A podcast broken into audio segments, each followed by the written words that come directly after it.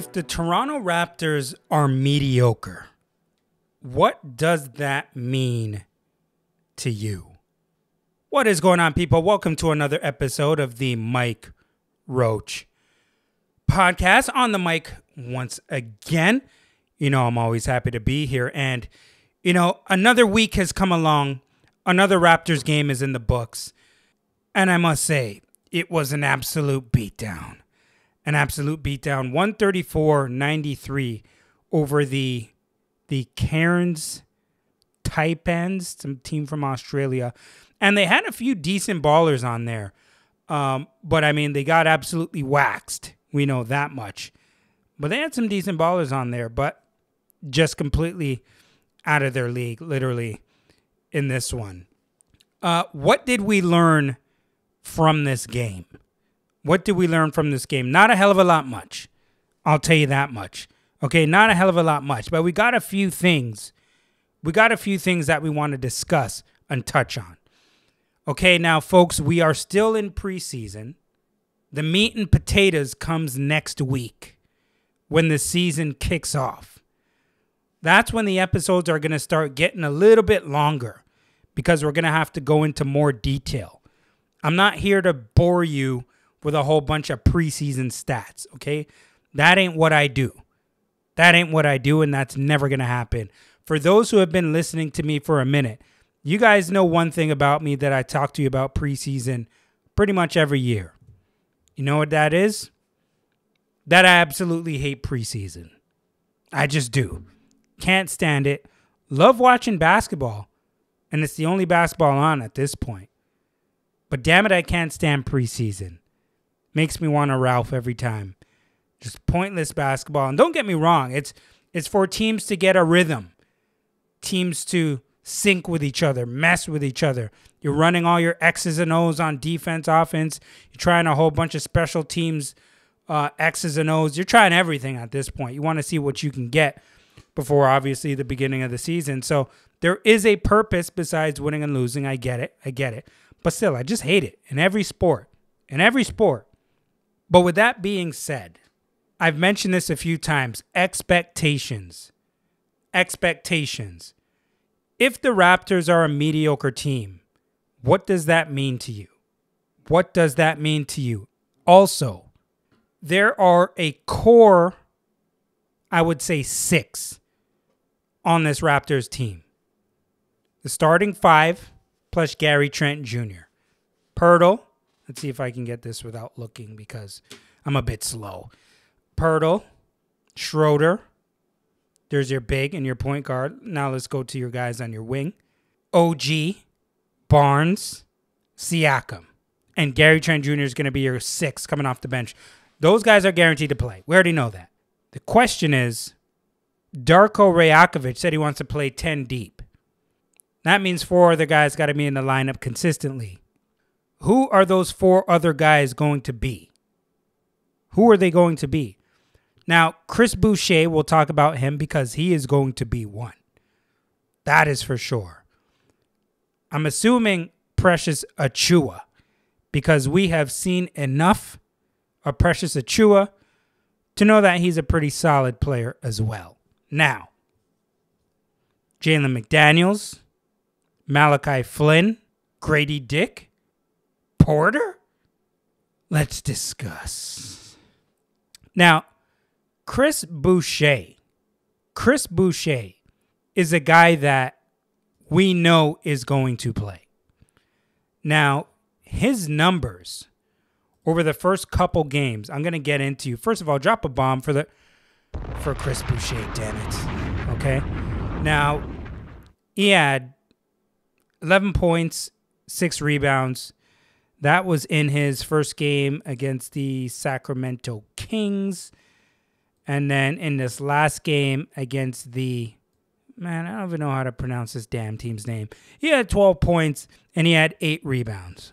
Okay, now that's one guy. The other guy I want to talk to you about is one Malachi Bartholomew Flynn. I don't really know if that's his middle name. I'm assuming it is not. But I'm talking about Malachi Flynn here. Now, his numbers five points, uh, five assists, five rebounds in game one against the Sacramento Kings and against the Cairns Taipans. Is that it? I don't know. I guess it is. But in, in this game, he had eight points. He had 10 points, sorry. And uh, four assists, three rebounds in this game as well. I think we're at the point now where we're just wondering is this guy actually going to get stable minutes so that we can finally see what he can do? And I know a lot of people are judging Malachi Flynn based off last year, maybe the season before. But I'm telling you, when you only play once every five games for about four minutes, trust me, you're not going to be able to show anything. You're going to be anxious because you're always going to be worried about getting yanked. You're always going to be worried about getting yanked. It's always, I can't say it's always been that way, but if you've played ball, if you've played any sport and you have coached, you know what it is. You know what it is. I've done both. I've been on the playing side, been on the coaching side. It's not pleasant. It's not pleasant at times, I'm telling you. Especially if you're in that position where Malachi Flynn is, it could be really tough. But one thing I know is this. One thing I know is this. If you look at how Malachi Flynn has conducted himself since he has been here, he has never been a problem. He's done everything that's been asked of him. We're finally going to get to see if he's improved and he's had a great attitude the entire time. Play the man, please, so we can see what the hell he can do. That would be nice. That would be nice. And I talked about this from last season for those who have been listening. I told you, Masai Ujiri was pissed when Malachi Flynn wasn't getting time last season because he couldn't evaluate him. He doesn't know what he can and can't do. Doesn't matter what he sees in practice. Doesn't matter what he sees in three minutes that Malachi Flynn is in the game in a blowout.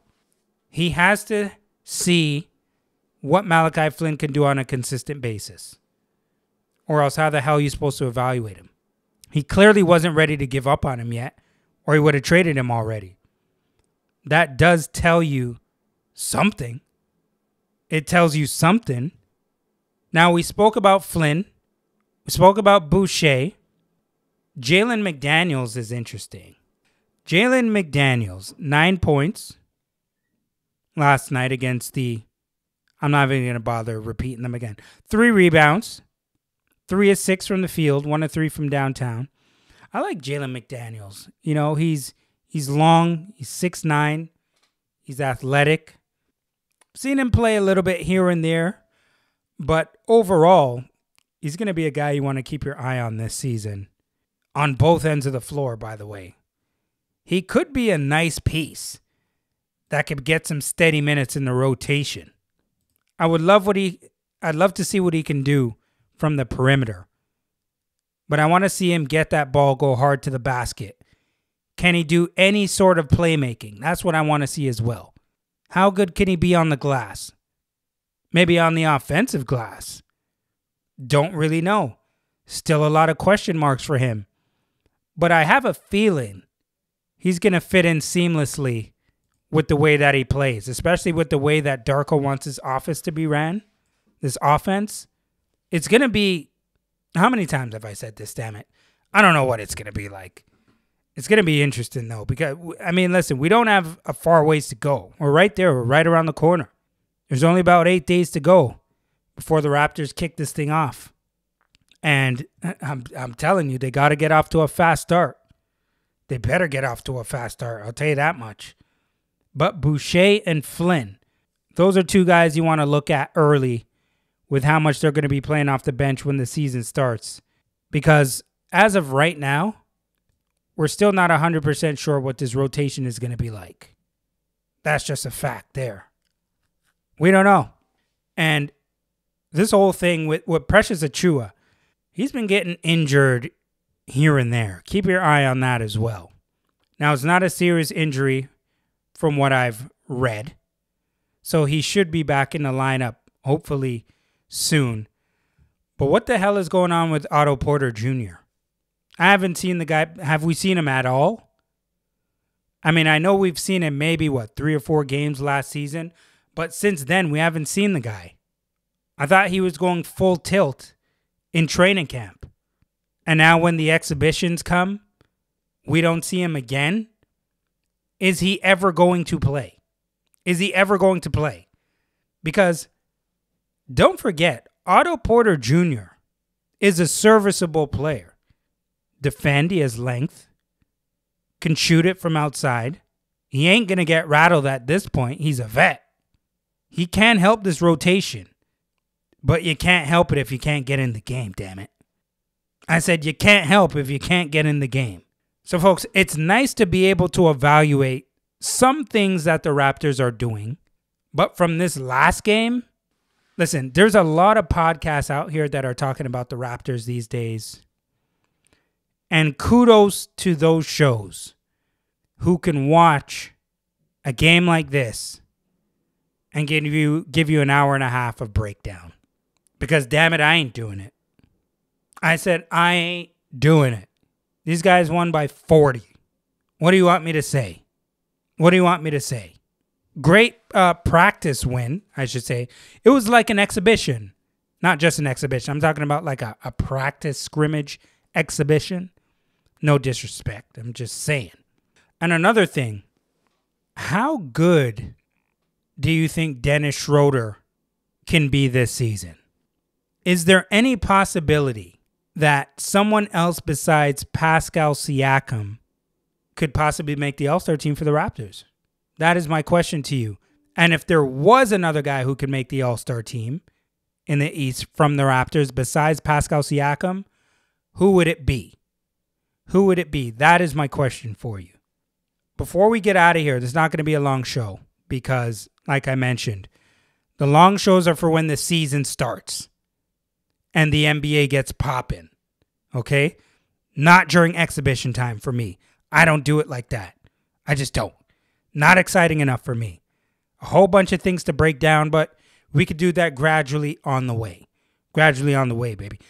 Before I get out of here, though, I want to give a shout out to Raptors today because Raptors today, I like the new setup. It's more like a podcast form where you have your boys sitting down Akil Augustine, Sherman Hamilton, Paul Jones.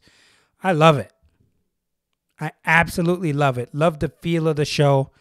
I like how they're just going back and forth in the studio now on the microphones. Absolutely love the feel of the Raptors show. Love the setup.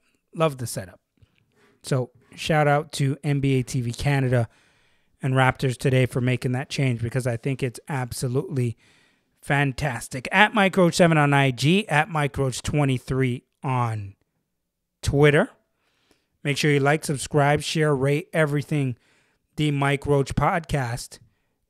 And folks, preseason, we got a couple more games for the Raptors coming up in preseason. Chicago on Tuesday, Washington on Friday. I think that is the last preseason game before the season kicks off. So, two more games coming up Tuesday and Friday. And that'll be it. This team is going to be ready to kick things off against the Minnesota Timberwolves on Wednesday, which I believe is the 25th of October. So, folks, there's a whole bunch of things that we still need to discuss in due time. It is coming.